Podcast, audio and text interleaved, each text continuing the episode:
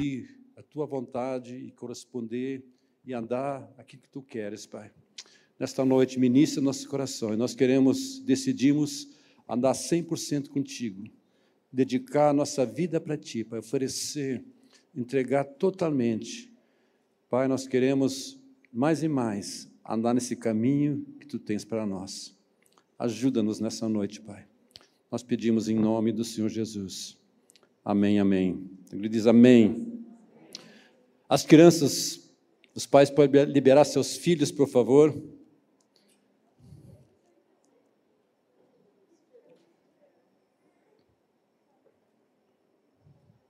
Quando estão vendo ó, o novo local progredindo, crescendo, amém?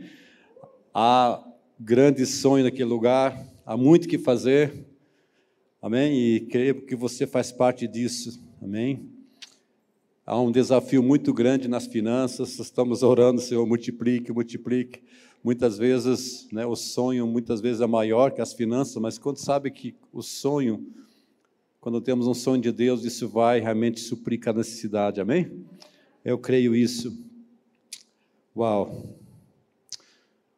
Amados, na vida cristã, acenda a luz em cima, por favor, fica mais. A gente passa dos 60, precisa de óculos, precisa de mais luz. Né? Obrigado, queridos. Isso. Aqui em cima, obrigado. Na vida cristã, amados, é definido para nossas vidas, encontramos na Bíblia a palavra caminho. Há um rumo claro para nossas vidas. Não é apenas você começar e parar, mas há um rumo, há um lugar onde nós chegamos. E essa palavra é a palavra caminho. Nós encontramos na palavra de Deus várias palavras que falam sobre isso. Por exemplo, Jesus falou: Eu sou o caminho, a verdade e a vida. Ninguém vem ao Pai senão por mim. Jesus é o único caminho. Muitas pessoas dizem: Ah, mas existem vários caminhos, ou todos os caminhos levam a Deus. Quanto já viu essa frase? Mas quanto tem descoberto que Ele é o único caminho que conduz para o Pai? Ele é a única verdade o caminho, a verdade e a vida. Outra passagem que fala em João, Atos 9, versículo 2. Abre em Atos 9. Nós entendemos aqui que a igreja, as pessoas que andavam com Jesus eram chamados os que estão no caminho. Aqui em Atos 9, versículo 2, diz o seguinte: E ele pediu cartas, ele quem? Paulo, apóstolo Paulo, ele não era apóstolo, mas antes de se tornar apóstolo, cartas aos sacerdotes, a fim de que, caso achasse alguns que eram do caminho, assim homens como mulheres, os levasse presos para Jerusalém. Nós sabemos que o apóstolo Paulo, antes de converter, ele perseguia a igreja, ele perseguia aqueles que eram do caminho, aqueles que eram do caminho, seguiam, perseguiam aquelas pessoas, aquelas pessoas que, que estavam andando com Jesus. Hoje a gente vê muito forte isso também, né, muitas pessoas, o mundo persegue, diz: ah, não, não queremos nada com esse povo. Esse povo é um povo ruim. Né? A gente percebe isso. Naquele tempo era a mesma coisa. A, a igreja era perseguida, aqueles que estavam andando com Jesus eram perseguidos. Aqui em Atos 19, versículo 9, Atos 19, versículo 9, diz que eles falavam mal do caminho. Vi, versículo 9: Visto que alguns deles se mostravam empedernidos e descrentes, falando mal do caminho. Hoje ainda, como eu falei, existem pessoas que falam mal. O que, que o mundo diz? Nós estamos certos. O povo de Deus está errado. Na verdade, aquilo que Deus diz que é verdade, o mundo diz, não, isso não é verdade. O que é verdade é que nós falamos. Mas nós sabemos que a verdade é a palavra de Deus, não é verdade? Quantos têm experimentado isso nas suas vidas? Jesus é a verdade, a palavra de Deus é a verdade, não existe outra verdade. Mesmo que alguém venha com filosofias, com conceitos, mas Jesus, a palavra é a verdade. Jesus disse: A minha palavra é a verdade. Aqui em Atos também 22, versículo 4, encontramos novamente a palavra caminho. Diz: Persegui esse caminho até a morte. O apóstolo Paulo falando: Eu persegui esse caminho. Isso é aquelas pessoas que estavam andando com Jesus. Eu queria prendê-los e levá-los cativos. Havia uma perseguição muito forte. Aqui também, Atos 24, versículo 14. Atos 24, versículo 14. Porém, confesso-te isso, que segundo o caminho a que chamam seita, Assim eu sirvo ao Deus de nossos pais. O apóstolo Paulo, já convertido, agora andando o caminho, e eles, o povo, a multidão, que não, não andava com Jesus, falavam: Isso é uma seita, isso não é de Deus. Nós vemos isso com Jesus, a mesma coisa. Eles chamavam Jesus, ah, você tem demônio, você é Beelzebub.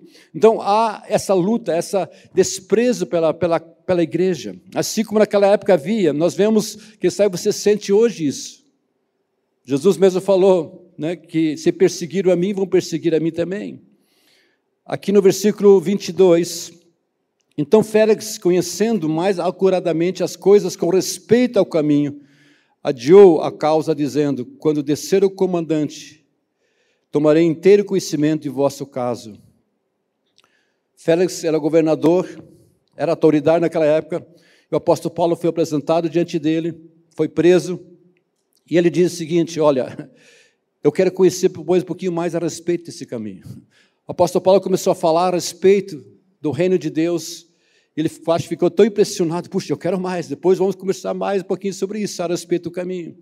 Mas nós vemos que nesse caminho, quem que eram essas pessoas? Eram pessoas que caminhavam com o Senhor, que tinham nascido de novo, era o povo de Deus, era um povo que expressava a vida de Deus, que receberam a vida de Deus. A Bíblia diz que nós fomos enxertados na oliveira. Eram pessoas que desfrutavam da seiva que vinha da oliveira, que vem de Jesus. Quantos podem dizer, dizer nessa noite? A vida de Jesus vem a mim. Por isso que eu sou aquela pessoa do caminho, eu ando pela vida, eu ando pela palavra, a palavra é viva para mim, eu estou andando com Jesus. Então, essa palavra, caminho, eram pessoas que estavam caminhando com Jesus. Eram pessoas que estavam caminhando um caminho diferente, como o mundo está caminhando. Hoje você percebe muito forte isso. As pessoas estão andando, quem está andando com Jesus e quem não está no caminho do Senhor, quem está no caminho do Senhor. Há uma diferença. Quem percebe isso? Há uma diferença muito grande, é como água e óleo que não se misturam. Há dois caminhos. O mundo não conhece esse caminho, o mundo não sabe, não conhece esse caminho de Deus, um caminho onde nós andamos com Deus. E muitas vezes nós sentimos isso em nossa vida. Você sente isso, uma diferença muito grande, porque o mundo não anda no caminho. Nós andamos. Você andou? Amém? Que pode dizer nessa noite, eu estou no caminho também. Amém? Por isso que muitas vezes sentimos aquela luta. Então, esse caminho tem uma porta. Diga, tem uma porta. Tem uma estrada. E também um alvo e uma meta.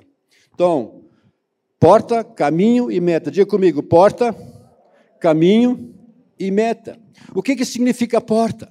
Significa você experimentar tudo o que se deve saber experimentar para entrar na estrada, no caminho e alcançar o alvo, alcançar a meta. Você deve, a porta significa tudo que você deve experimentar para você entrar no caminho, para você chegar à meta. Quem tem entrado nessa porta? Quem pode dizer eu tenho entrado nessa porta? A porta, amados, não se entra de qualquer maneira. Ela está aberta a todos, o convite é para todos, é para mim, para você, para cada pessoa lá fora, o mundo todo. A porta diz: vem. Está aberta a porta. Por quê? Porque Deus deseja que todos sejam salvos. Timóteo fala isso. Deus deseja que todos sejam salvos, que todos sejam edificados, venham ser edificados. Então você entra como? Como que eu vou entrar nessa porta? Eu não posso entrar de qualquer maneira. Eu não posso dizer, puxa vida, eu entrei nessa porta, mas como que você entrou? Existem princípios. É como você construir um prédio, uma casa, precisa de alicerces. Para entrar nessa porta, precisa entrar em alicerces. Por exemplo, Hebreus 6, capítulo 6. Há muitas outras passagens que falam sobre isso. Há coisas básicas que precisam acontecer. Quando, quando os discípulos começaram a pregar o Evangelho, eles, eles falaram: convertei-vos, arrependei-vos. Jesus começou o ministério dele dizendo: arrependei-vos, porque está próximo o reino de Deus. Aqui nós vemos no capítulo 6, o apóstolo Paulo falando por isso, pondo de parte os princípios elementares da doutrina de Cristo, deixemos-nos levar para o que é perfeito, não lançando de novo a base do arrependimento, de obras mortas, da fé em Deus, ensino de batismos, posição de mãos, ressurreição dos mortos e do juízo eterno. O apóstolo Paulo está falando princípios básicos, coisas básicas, as primeiras coisas que uma pessoa precisa para entrar, para chegar, entrar nessa porta e ser parte do caminho. Ninguém pode entrar, fazer parte do caminho, como são chamados caminhos, sem experimentar as coisas básicas. Quais são as coisas básicas? Primeira coisa, arrependimento. As pessoas dizem, ah, mas todo mundo é filho de Deus. Não, todo mundo é criatura de Deus. Para se tornar filho de Deus, precisa nascer de novo. A todos quantos o receberam, deu-lhes o poder de serem filhos de Deus.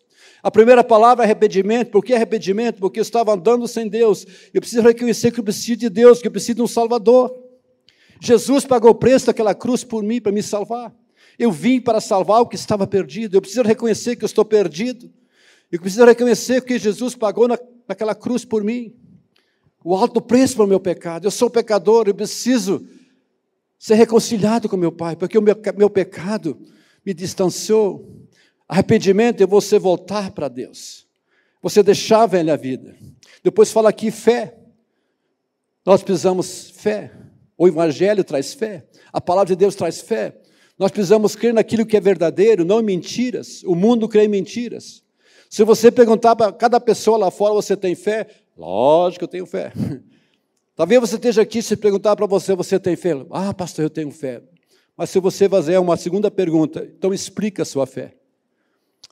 Se você perguntar para fora, explica, ah, daí falam bastante coisa, uma besteira.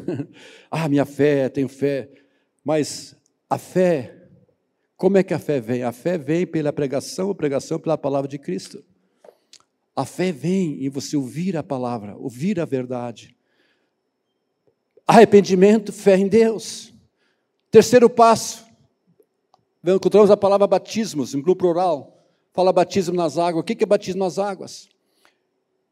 é você reconhecer, se identificar com Jesus. Jesus morreu, foi sepultado, ressuscitou. Ao você ser batizado, você está te identificando com a morte de Jesus, com o sepultamento de Jesus e com a ressurreição. Isso é, você se apresenta como morto.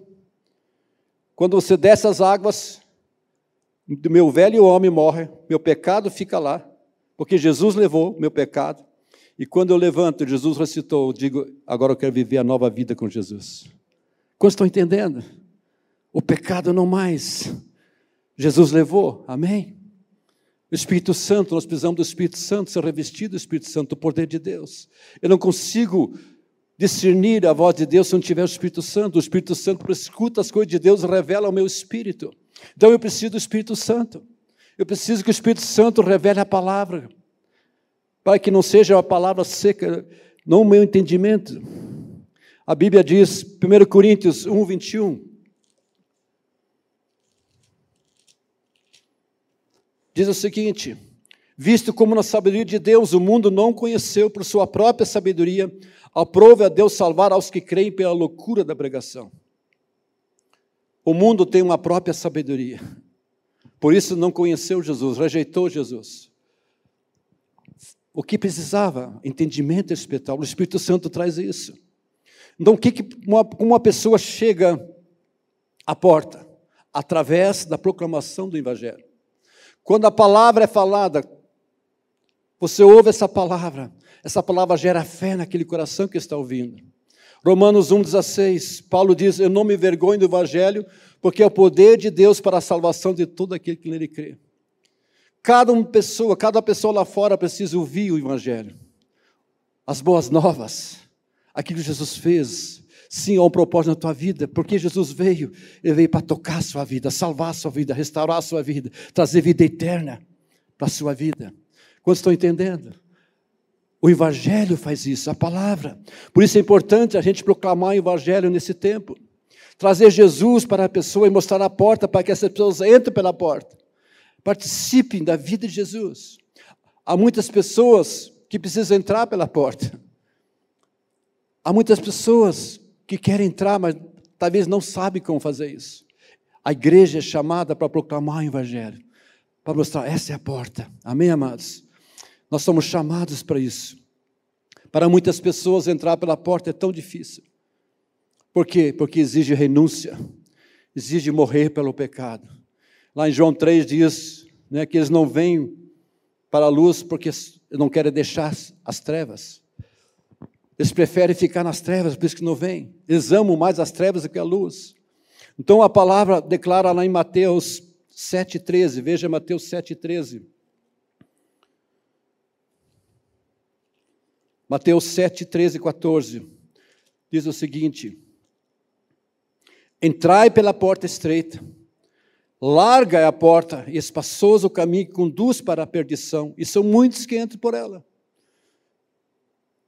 Que Jesus está dizendo aqui? Entre pela porta estreita. Para muitas pessoas é difícil isso, porque a porta é estreita. Pois Jesus fala dizendo: Olha, porém, a estreita é a porta e apertado o caminho conduz para a vida e são poucos que acertam com ela. Muitos, a porta que conduz, o caminho que conduz para a perdição é larga, não é estreita, e muitos entram por ela. Estreita é a porta conduz, é apertado o caminho conduz para a vida, e são poucos que, que acertam com ela. Poucos. Quantos podem dizer essa noite? Eu sou um dos poucos. É difícil. Por que, que é difícil? Renúncia. Abandonar a velha vida. Eu quero Jesus, eu preciso de um Salvador. Poucos acertam para ela, o mundo está tá assim. Mas quantos creem que é um tempo que muitas pessoas vão entrar para essa porta? É um tempo que o Evangelho vai ser pregado nessa cidade. É um tempo que você vai proclamar para outras pessoas. Deus vai usar a sua vida para tocar pessoas, para falar com pessoas, através do seu testemunho, através de você falar para essa pessoa, indicar a porta. E elas vão entrar para essa porta. Amém, amados? Jesus diz: entra pela porta estreita, larga é a porta, espaçoso o caminho que conduz para a perdição, e muitos entram por ela. O mundo está assim. Mas é um tempo que nós sentimos muito grande nossos corações, por isso estamos mudando esse lugar, porque cremos que Deus tem um, uma colheita muito grande, e esse lugar não vai caber. Precisamos lugar maior, não, precisamos ter uma visão maior porque é uma colheita que Deus quer trazer nos últimos tempos. Há vidas esperando, há vidas, há casamentos destruídos, há pessoas desesperadas. E a esperança é Jesus, entre pessoas encontrar essa porta. Você precisa indicar essa porta. Jesus disse: Eu sou a porta, amém? Eu sou a porta. Aleluia. Mateus 17. Mateus capítulo 17, versículo 19.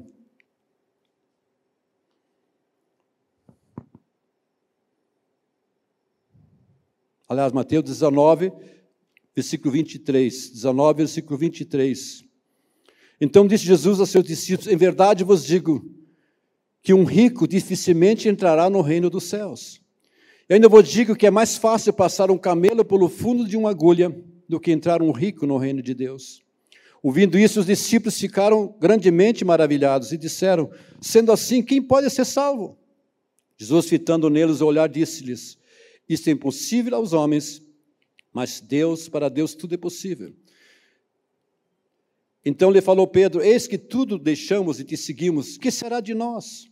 Jesus lhe respondeu: Em verdade eu vos digo que vós, os que me seguistes, quando na regeneração o Filho do Homem se assentar no trono da sua glória, também vós assentareis em doze tronos para julgar os doze tribos de Israel.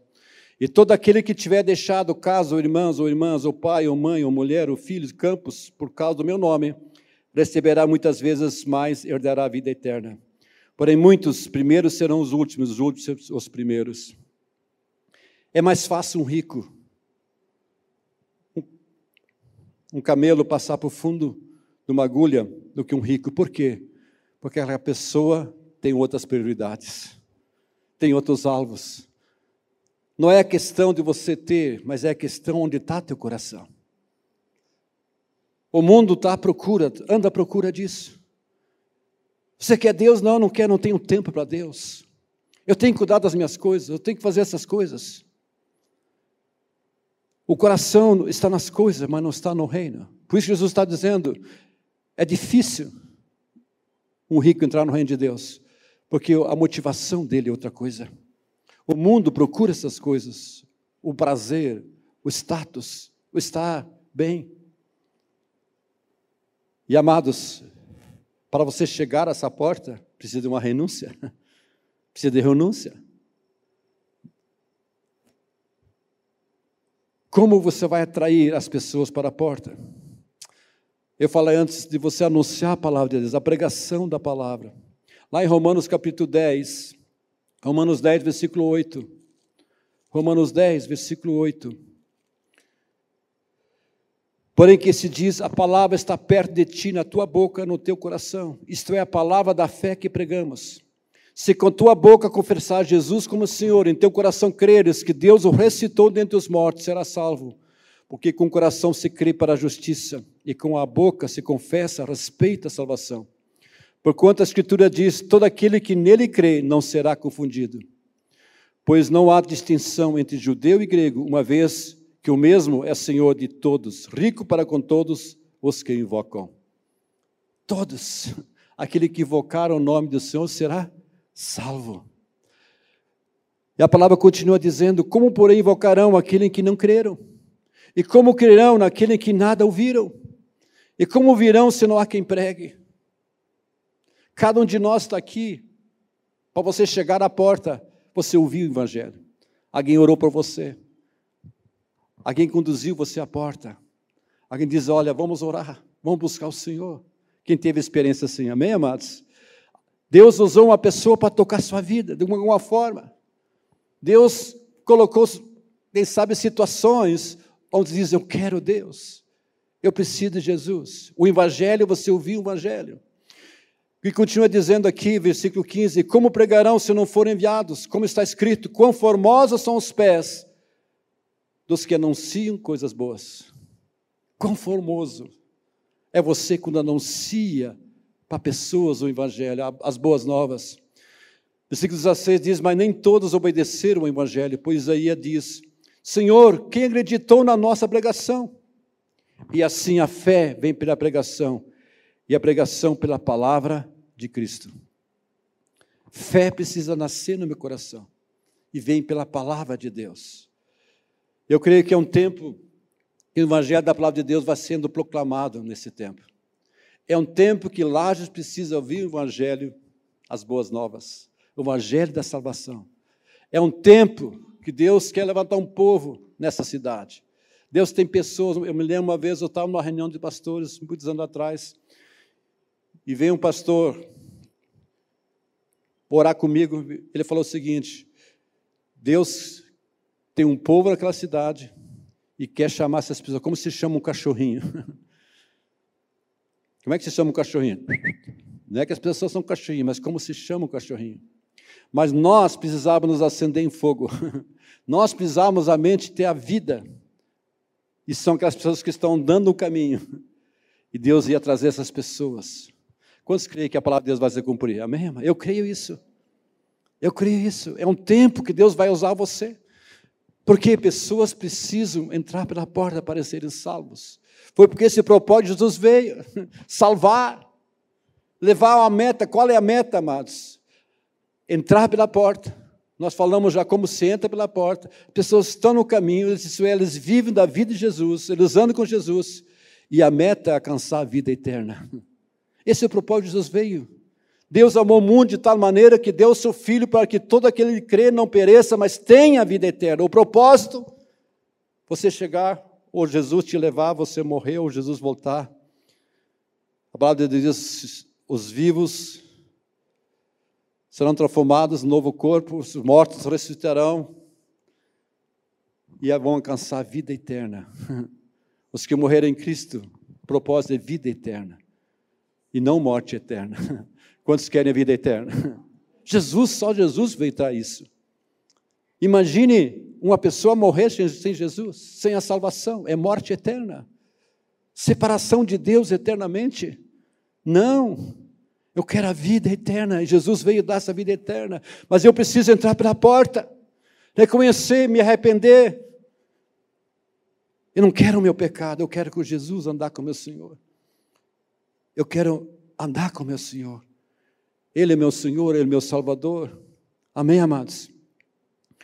Quantos de vocês creem que Deus é fiel, Deus é um Deus sério? Você crê que Deus é um Deus sério, Deus não brinca em serviço? Deus quer o mesmo de mim e de você.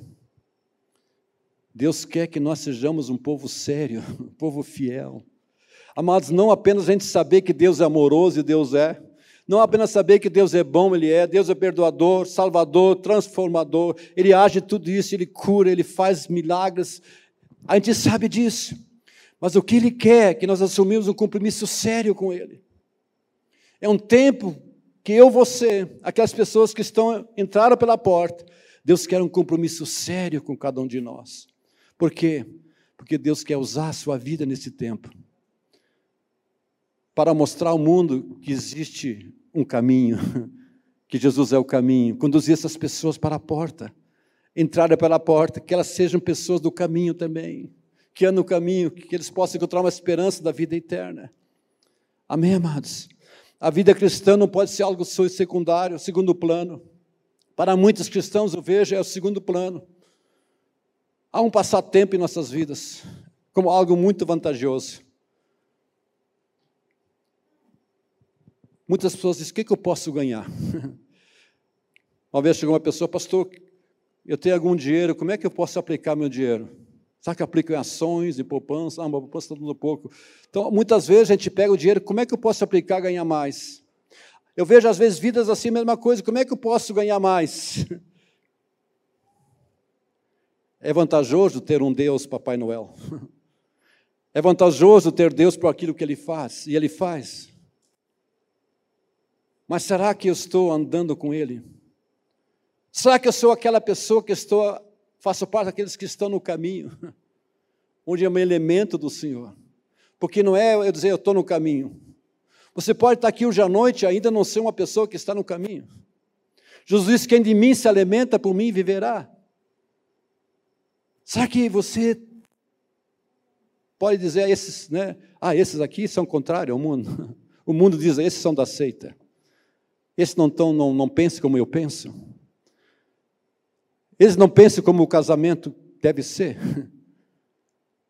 Que pode ser entre homem, homem, mulher, mulher.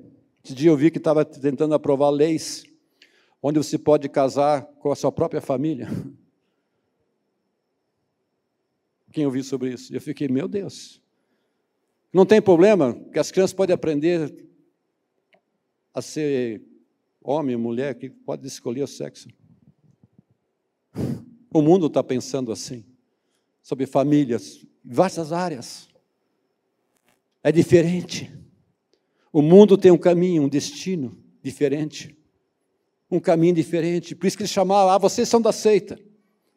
Vocês não pensam como nós pensamos. Ah, não queremos nada com você. E às vezes a gente sente isso também, amados. Essa pressão sobre nós. Mas quando sabe que a palavra de Deus é a verdade. Amém, amados? Nós estamos no caminho, ouvimos do Senhor e a palavra é verdade. Não é aquilo que o mundo está falando, não é os conceitos, não é as filosofias, nada disso. Mas aquilo que Deus diz ao meu respeito. Eu falei domingo passado que fizeram uma pesquisa. Foi nos Estados Unidos, fizeram uma pesquisa. Tinha mais ou menos 50, 60 milhões de pessoas que se chamavam cristãos. Foi feita essa pesquisa, fizeram uma pergunta: quando você nasceu de novo, entregou a tua vida para Jesus, o que, que mudou na sua vida? Qual foi a mudança depois disso que aconteceu? 12% disseram: minha vida mudou. 88% disseram: eu acrescentei Jesus na minha vida, mas minha vida continua a mesma coisa. Minhas práticas, minhas atitudes são a mesma coisa. Sem que houvesse uma transformação genuína em minha vida.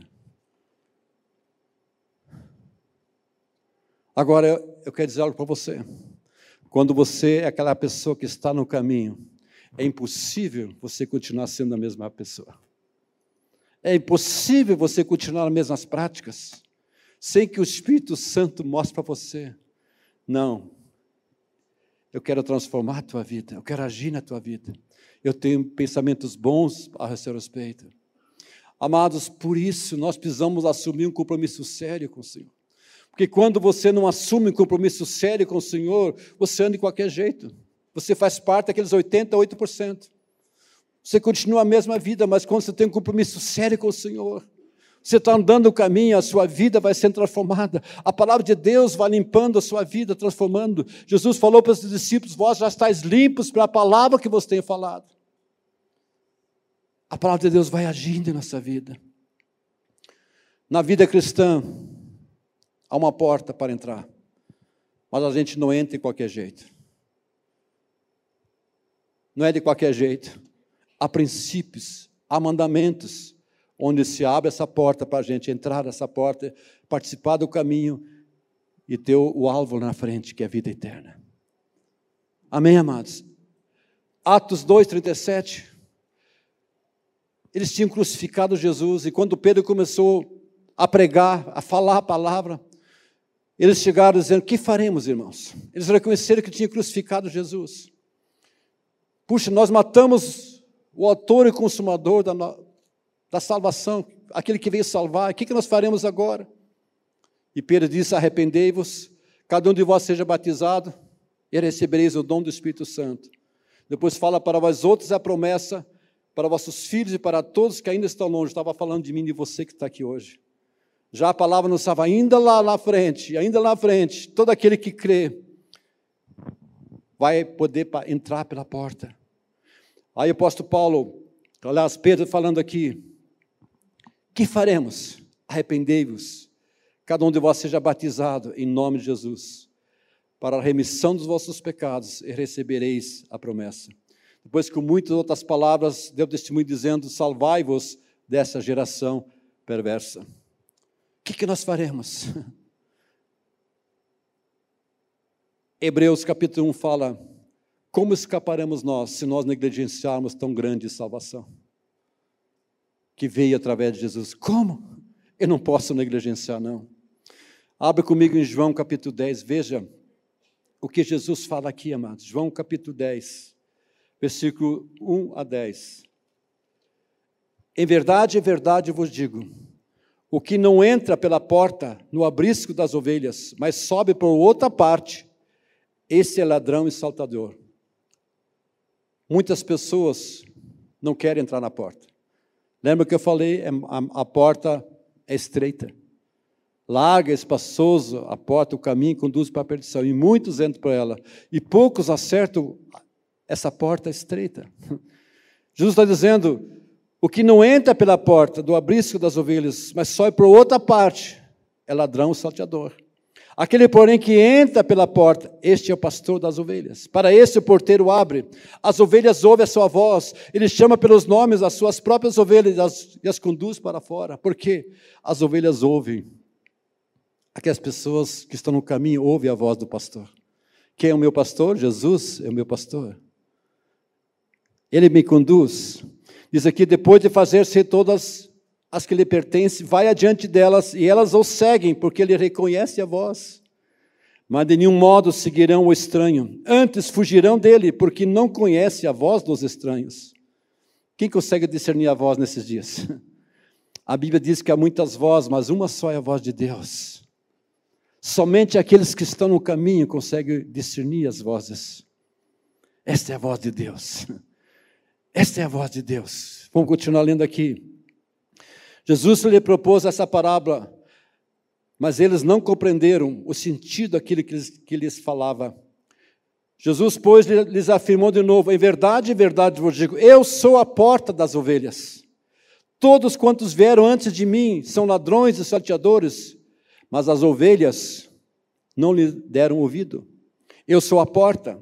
Se alguém entrar por mim, será salvo. Entrará e sairá e achará pastagem. Como que eu entro pela porta? Ele é a porta. Entramos por ele. Vamos achar pastagem. Vamos achar alimento. Vamos achar vida. Amém, amados? Achará pastagem. É um tempo que nós precisamos anunciar a palavra de Deus, conduzir pessoas para a porta. Há pessoas que não encontram pastagem, não são alimentadas. Você pode experimentar de tudo. Mas a única coisa que vai alimentar você verdadeiramente é Jesus, a palavra viva. Ele é verdadeira comida e é alimento para mim. Quantos têm experimentado isso? Jesus disse: Não só de pão vive o homem, mas de toda a palavra que procede da boca de Deus. Ele é a porta. Ele é a porta.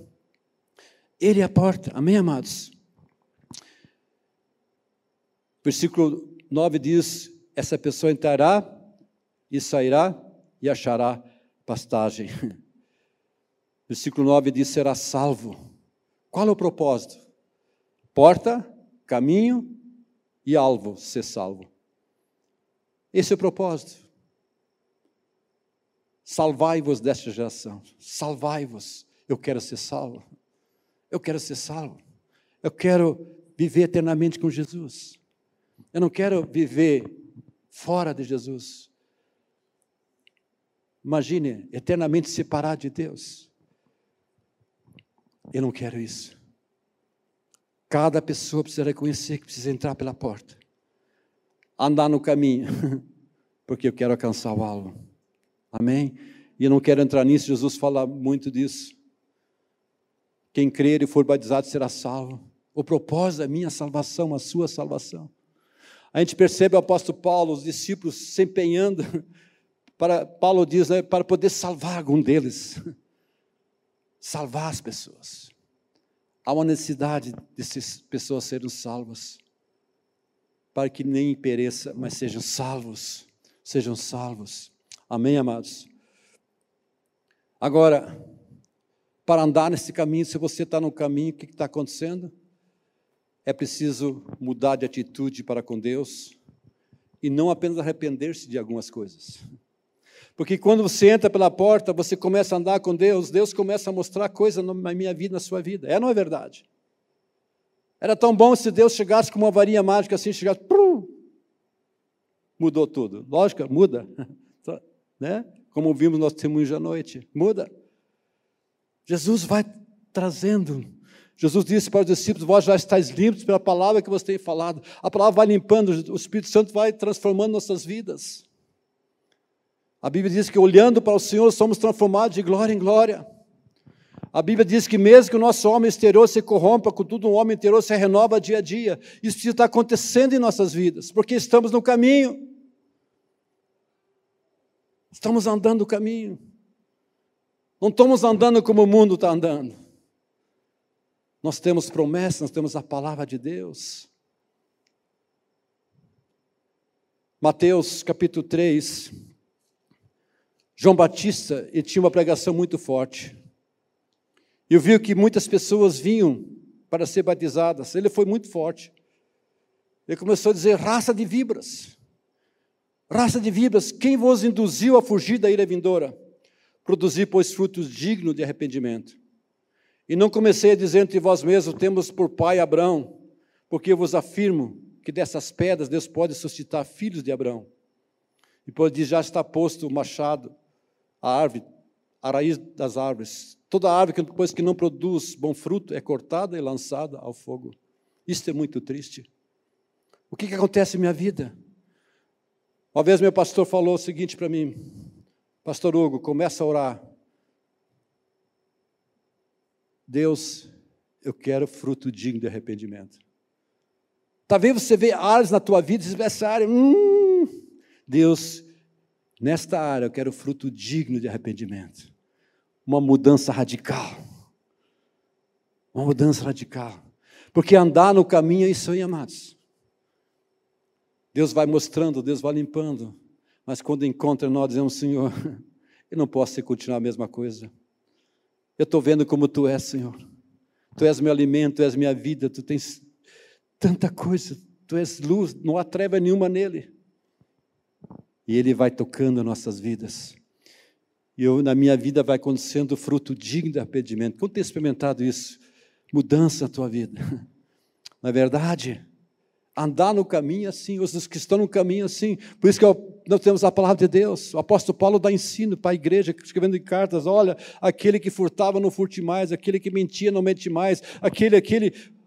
A palavra de Deus ensinando a gente como a gente deve viver, porque estamos no caminho. Amém. Aperfeiçoai-vos, transformai-vos. Nós contamos muitas vezes isso. Amém, amados?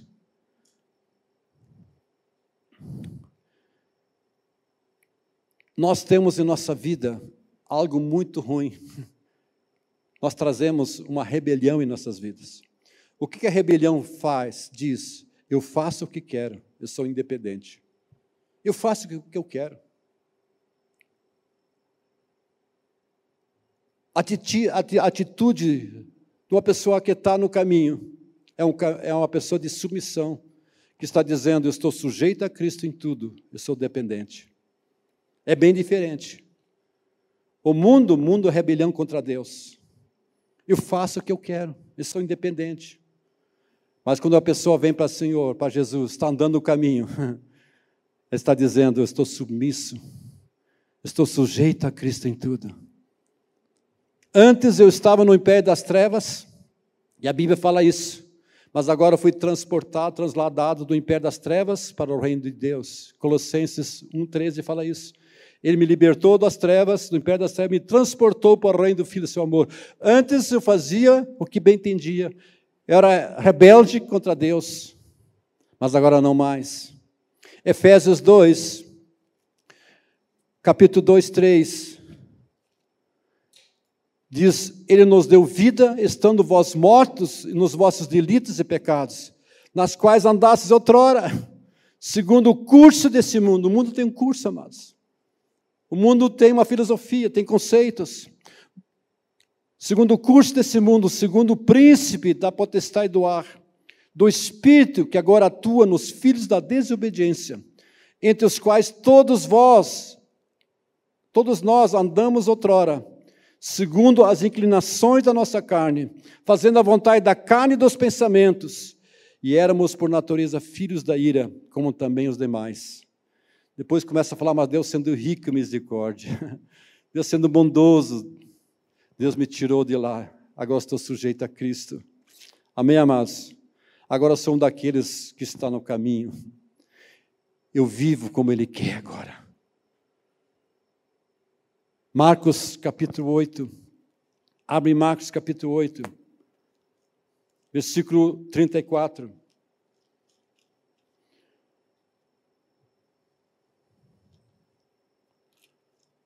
Então, convocando a multidão juntamente com os seus discípulos, disse: Se alguém quer vir após mim, a si mesmo se negue.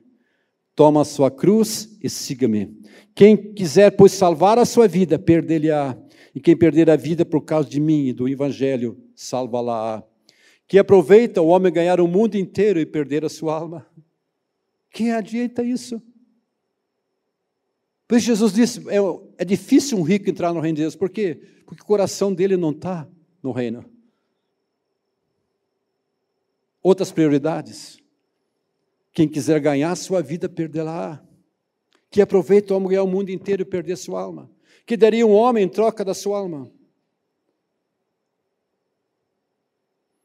Porque qualquer que nessa geração adúltera e pecadora se envergonhar de mim, das minhas palavras, também o filho do homem se vergonhará dele quando vier da glória de seu Pai com os santos anjos. Eu sou um desses que está andando no caminho. Você é um desses também, amados? Eu não me envergonho de andar nesse caminho. Mesmo que chame este é da seita. O mundo diz isso de você. O mundo fala disso de você. Negar-se a si mesmo. Já não sou o centro da vida. Cristo é, não vivo para mim mesmo, senão para Ele e por Ele. Amém? Coloca lá a primeira, por favor, querida. O primeiro ciclo. Aqui é a vida do incrédulo. Quem está no centro é eu que estou lá. O eu está lá. Esse é o incrédulo, como a pessoa sem Cristo vive. Não é Jesus que está no centro, não. O que, que ele Há muitas coisas que acontecem. Impureza, prazer, estudo, vícios, trabalho. Tem quem não trabalha não come, é verdade, mas vive só para o trabalho, não tem prioridade. E podemos colocar muitas coisas que acontecem ao redor desse ciclo que acontece a pessoa incrédula. Não tem paz, não tem alegria, não tem esperança. Nós podemos falar muitas coisas. O outro, é a pessoa religiosa. Eu não coloquei nada lá. Mas se pode colocar muitas coisas que se destacam numa pessoa religiosa. Você pode estar aqui hoje à noite e ser uma pessoa religiosa. Eu vivo, domingo eu vou na igreja, e durante a semana eu vivo como eu quero. Ah, mas eu tenho que ir na igreja. Mas a vida de Deus a sede de Deus está na tua vida, você está no caminho de fato. Eu estou entendendo. Então tem o um incrédulo, tem o um religioso. Eu acho que o pior ainda é o religioso. Os escribas fariseus eram muito religiosos, eles conheciam todo o Pentateuco. Mas foram eles que crucificaram, chamaram Jesus de Beelzebub. Eles não reconheceram que veio da parte do Pai. Eles não conheciam a Deus. Eles tinham no intelecto, mas não tinham revelação quem era Jesus. Eles não tinham comunhão. Eles oravam de si para si, grande maravilhoso Deus, para mostrar a sua religiosidade. Mas não tinham uma intimidade com o Pai. Deus está chamando você intimidade. Então existe o religioso. Mas o que Deus quer, põe o outro, querida, vai lá. É um discípulo. Deus quer que você seja um seguidor onde Cristo é o centro da tua vida. Assim você pode ser meu discípulo. Deus está chamando discípulos, a palavra discípulos é aquele que segue a Jesus, aquele que aprende com Jesus. Por que, que eles foram chamados do caminho? Porque eles eram discípulos. Eles seguiam Jesus, os ensinos de Jesus, eram aprendendo Jesus. Quantos estão aprendendo com Jesus nesses dias? Quem é um discípulo aqui? Diga, ei, faz assim. Você, você é parente teu, né? Diga, ei, desperta. Deus está chamando discípulos. Amém. Deus está chamando discípulos. Pessoas que aprendem, que se sentam aos pés de Jesus, que aprendem dele. Deus quer usar você. Deus quer que você proclame o Evangelho para outras pessoas, porque a igreja vai proclamar o Evangelho. Ei, há uma porta para você entrar, há um caminho para você e há salvação para você. Há alvos para você. Por isso Jesus veio, se manifestou, é o amor de Deus na sua vida, é a graça de Deus na sua vida, é a bondade de Deus na sua vida. Ele quer salvar você. Amém, amados? Lucas 14, abre Lucas 14. Lucas capítulo 14, versículo 25. Veja aqui que a palavra de Deus diz aqui, amados.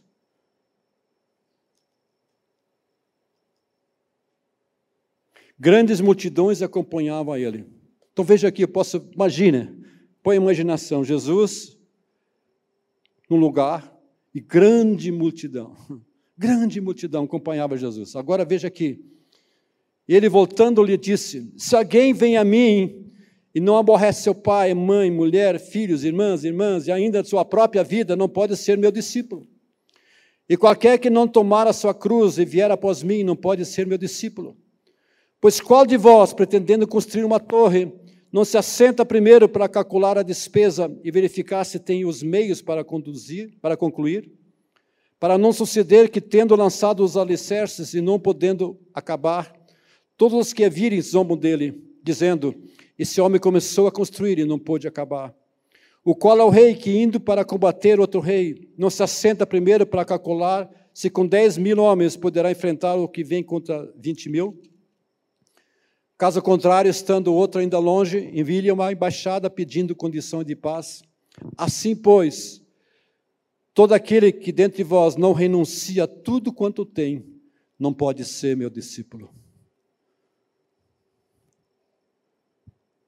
Muitas pessoas, elas chegam até a porta, mas não atravessam a porta. Porque às vezes precisa renunciar algo em sua vida.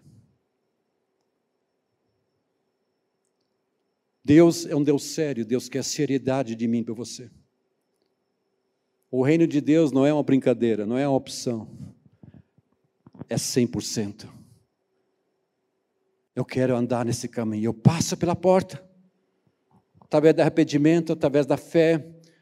Eu sou batizado nas águas, sou revestido do Espírito Santo, porque preciso receber a voz de Deus, entender as coisas de Deus. Porque o homem natural não entende as coisas de Deus porque ela se discerne espiritualmente. E o Espírito escuta as coisas de Deus, revela para mim. Quando eu leio a palavra, o Espírito Santo ilumina, vivifica aquela palavra. Então eu preciso do Espírito Santo. Eu preciso ser guiado por Deus, o Espírito Santo me guia. Amém? Eu entro pela porta. Eu estou caminhando com Jesus, eu estou aprendendo, ouvindo Ele, ensino dele. Sou um discípulo, um seguidor. Mas eu renuncio. Eu renuncio aquilo que precisa ser renunciado. O reino de Deus não é brincadeira. Como escaparemos nós se nós negligenciarmos tão grande salvação? O que que às vezes você e eu precisamos renunciar? O que, que Deus, quem sabe, vai pedir para você? Eu creio que Deus não vai pedir algo que vai desclassificar você, vai parar você, mas Deus tem o melhor. Quando Deus pede algo, Deus tem algo melhor para você. Às vezes o meu tempo, às vezes prioridade, às vezes meu coração está em outras coisas, eu não levo a vida séria com Deus, eu apenas um chavão, apenas acrescento, sou parte daqueles 88%, não sou dos 12%. Mas eu preciso dizer, Senhor, eu estou no caminho. E tu estás falando, estás ministrando a minha vida nesse tempo, tu estás despertando a minha vida. A água está batendo, batendo no traseiro, eu estou levantando. Algo está acontecendo na minha vida, tu queres vir ficar, tu estás trabalhando no mundo todo, está despertando a sua igreja, eu quero fazer parte daquilo que tu estás fazendo. Amado, eu creio que estamos no, nos últimos tempos. E você vai ouvir uma pregação muito forte: Jesus está voltando. Estamos nos últimos tempos. Ah, não. É só você estudar Mateus 24. Você vai perceber isso. Os sinais estão acontecendo.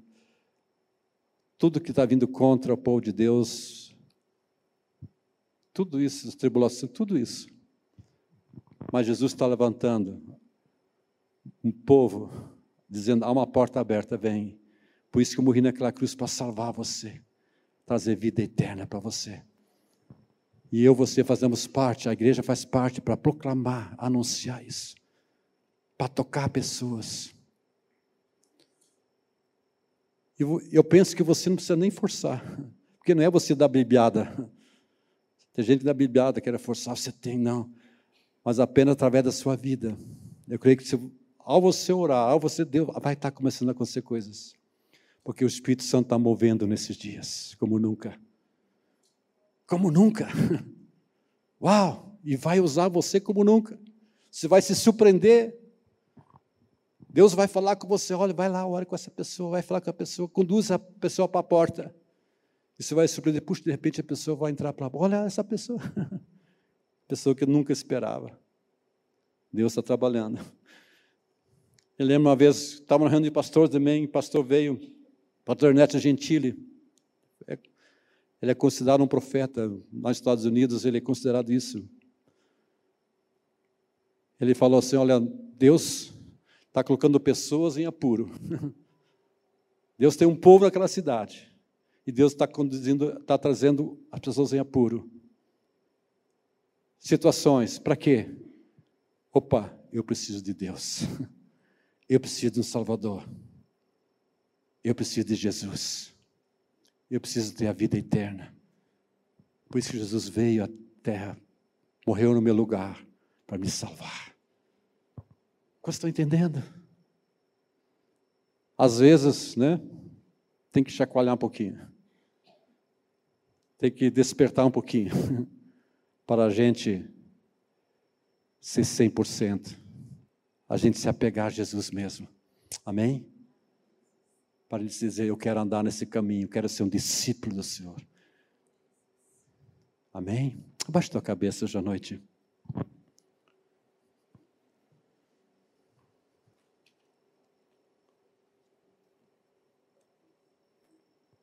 Há pessoas que chegam à porta e não passam da porta. Há pessoas que entram e estão no caminho. A Bíblia diz: Nós não somos que retrocedem, somos da fé. Há muitas coisas que tentam retroceder você. Há muitas vozes nesses dias que dizem: oh, não pare de andar nesse caminho, volte para trás, volte para o mundo, volte para o pecado. Não. Eu não vou negligenciar essa tão grande salvação. Priorize Deus.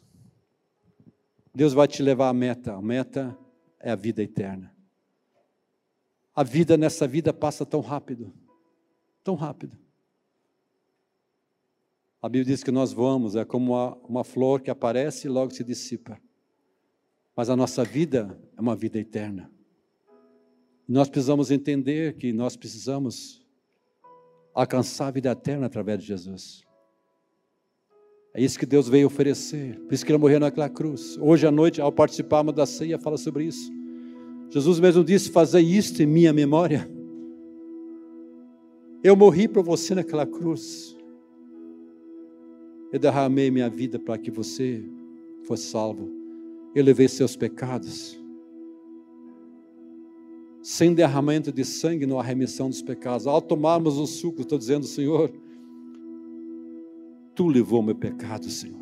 Tu te oferecesse por mim, em meu lugar, para trazer salvação, vida eterna. Por isso que eu participo da ceia. Não é um ritual, não é a coisa religiosa que nós fazemos, não. Mas a vida. Eu sei que Jesus fez aquela cruz por mim. Depois fala que o pão é o corpo de Cristo. Eu reconheço a família de Deus, o corpo, a importância. Nós somos um povo resgatado, alcançado, que onde o amor de Deus nos levou à porta, nós entramos pela porta, pela misericórdia de Deus, pela bondade de Deus. E agora sou aquela pessoa que anda no caminho também, e faço aqueles que estão no caminho. Eu faço parte desse povo. E tenho um destino, a vida eterna. A palavra de Deus, quanto mais nós vemos que o dia se aproxima, mais devemos estar juntos, repartindo, ajudando um ao outro, porque ao estar juntos, nós podemos nos fortalecer um ao outro, orar uns para os outros. Isso faz parte. Quando um está fraco, outro está forte, outro tá, quando está forte, outro está fraco, mas há um corpo de Cristo, nós reconhecemos que precisamos um dos outros, nós amamos uns aos outros. Isto é ceia do Senhor. Fazei em memória de mim. Talvez hoje à noite você está aqui, está me ouvindo. Eu quero dizer para você: passe pela porta hoje à noite. Jesus é a porta, Ele está convidando: vem, vem. Eu tenho um caminho para você andar, eu quero caminhar com você. Eu quero que você usufrua da minha vida, da minha graça, cada dia. Cada dia. Você pode andar comigo e ser aquelas pessoas do caminho. desfrutar de tudo aquilo. Você vai, eu vou ministrar a tua vida, eu vou falar com você. Você vai ouvir minha voz, eu vou ouvir a tua voz.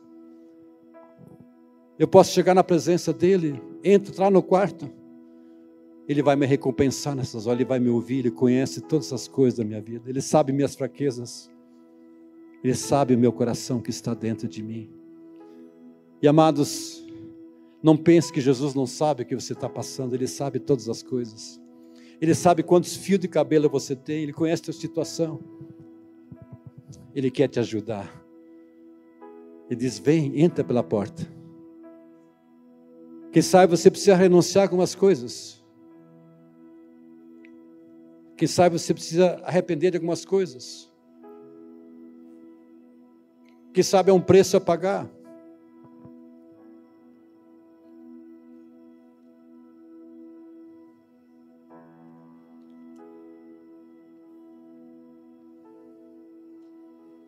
Interessante aquela passagem que nós lemos, Lucas 14. Em Lucas 14. Deixa eu abrir aqui. Versículo 26 diz: Se alguém vem a mim e não aborrece. Isso fala de quê? De Cristo antes de tudo. Não está dizendo para você aborrecer sua família, nada disso mas fala de prioridade. Cristo antes de tudo. Aqui no versículo 27 diz: E qualquer que não tomar a sua cruz e vier após mim não pode ser meu discípulo. A cruz fala até de você sofrer por ele, pagar o preço. Onde o mundo vai dizer isso é uma seita, onde o mundo contradiz você, mas você sabe que está no caminho. Eu estou tomando a cruz. Cruz fala de você pagar o preço, sofrer por ele. Depois no versículo 33 diz assim: Pois todo aquele que dentre vós não renuncia tudo quanto tem, não pode ser meu discípulo. Isso fala que eu tenho prioridade, é o Senhor. Se eu quiser andar nesse caminho, tenho que ter a prioridade no Senhor. Não tem jeito. Por isso que muitas pessoas ficam na porta e não continuam, porque a prioridade não é o Senhor, é as outras coisas. Mas nessa noite, Fala para Jesus: Jesus, eu quero colocar prioridade em Ti. Não que as outras coisas não vão fazer parte da minha vida, mas a prioridade és Tu, Senhor. Eu quero ser um daqueles onde as pessoas vão dizer: esses são do caminho. Esses são do caminho. Eles andam com Jesus. Eles vivem com Jesus. Eles falam de Jesus. Eles pronunciam o amor de Jesus. Eles falam para pessoas, conduzindo as pessoas para a porta. Eles testemunham de Jesus. Eles são contrários ao mundo. Eles dizem que amam o Senhor. Eles são fiéis, são leais. Eles se apegaram a Jesus. Eles seguem os passos de Jesus. E Jesus anda com eles. Sejam desses, sejam desses que decidam por Jesus. Diz, Senhor, eu vou ser um discípulo teu, um que aprende, um que segue a ti, porque eu sou um daqueles do caminho. Aleluia, Jesus. Oh, Jesus. Fique em pé, por favor. Levante bem alto tuas mãos. Diga a Jesus: eu sou, eu sou uma pessoa que sou um daqueles do caminho, Senhor. Se você não passou pela porta, decide passar pela porta. Senhor, tudo aquilo que tu tens, eu quero para a minha vida. Eu passo pela porta, eu sou um dos caminhos, e eu sei meu destino, meu alvo é a vida eterna. É isso que eu quero na minha vida, Jesus. Isso que tu veio trazer. Eu estou consciente disso. Se você está aqui, o primeiro passo é você aceitar Jesus, reconhecer que você precisa de um Salvador. Você que está em casa me ouvindo, você precisa reconhecer primeiro: eu preciso do Salvador. Dizer, Senhor Jesus, vem na minha vida. Eu estou decidindo hoje andar contigo, caminhar contigo. Eu quero colocar minha fé em Ti. No próximo batismo nas águas, eu vou ser batizado, eu vou ser cheio do Espírito Santo. Tudo aquilo que eu preciso fazer, as coisas básicas eu quero passar. Não apenas como uma religião, mas algo que eu entendo, que faz que é vida para mim. Eu quero ser um daqueles do caminho. E eu sei que o meu destino é a vida eterna, então. É isso que eu quero. É isso que eu quero na minha vida. Fala para Jesus isso. Oh, Deus está trazendo um novo entendimento para você nessa noite. Não é apenas uma vida religiosa, mas é você andar no caminho, sendo aqueles que andam no caminho. Onde você é um aprendiz, onde você aprende, você ouve, onde você cresce, você é transformado de glória em glória. Porque andar com Jesus é isso, aquelas pessoas que andam no caminho é isso. E Deus não está te condenando hoje à noite, que sabe, há coisas na tua vida, o Espírito Santo está mostrando, age na tua vida. Não, Deus está dizendo, eu vou agir na tua vida, eu transformar a sua vida. Se você realmente decidir andar no caminho, ah, o meu poder vai agir na tua vida, a minha graça, meu amor vai agir na sua vida. Eu vou liberar palavras que vai limpar e transformar a sua vida. Você vai poder olhar para trás e dizer: olha o que Jesus fez. Ele transformou, está agindo, transformando a minha vida. Seja fortalecido nessa noite. Seja fortalecido nessa noite. A tua fé seja renovada nessa noite. O mundo tenta apagar esse fogo na tua vida.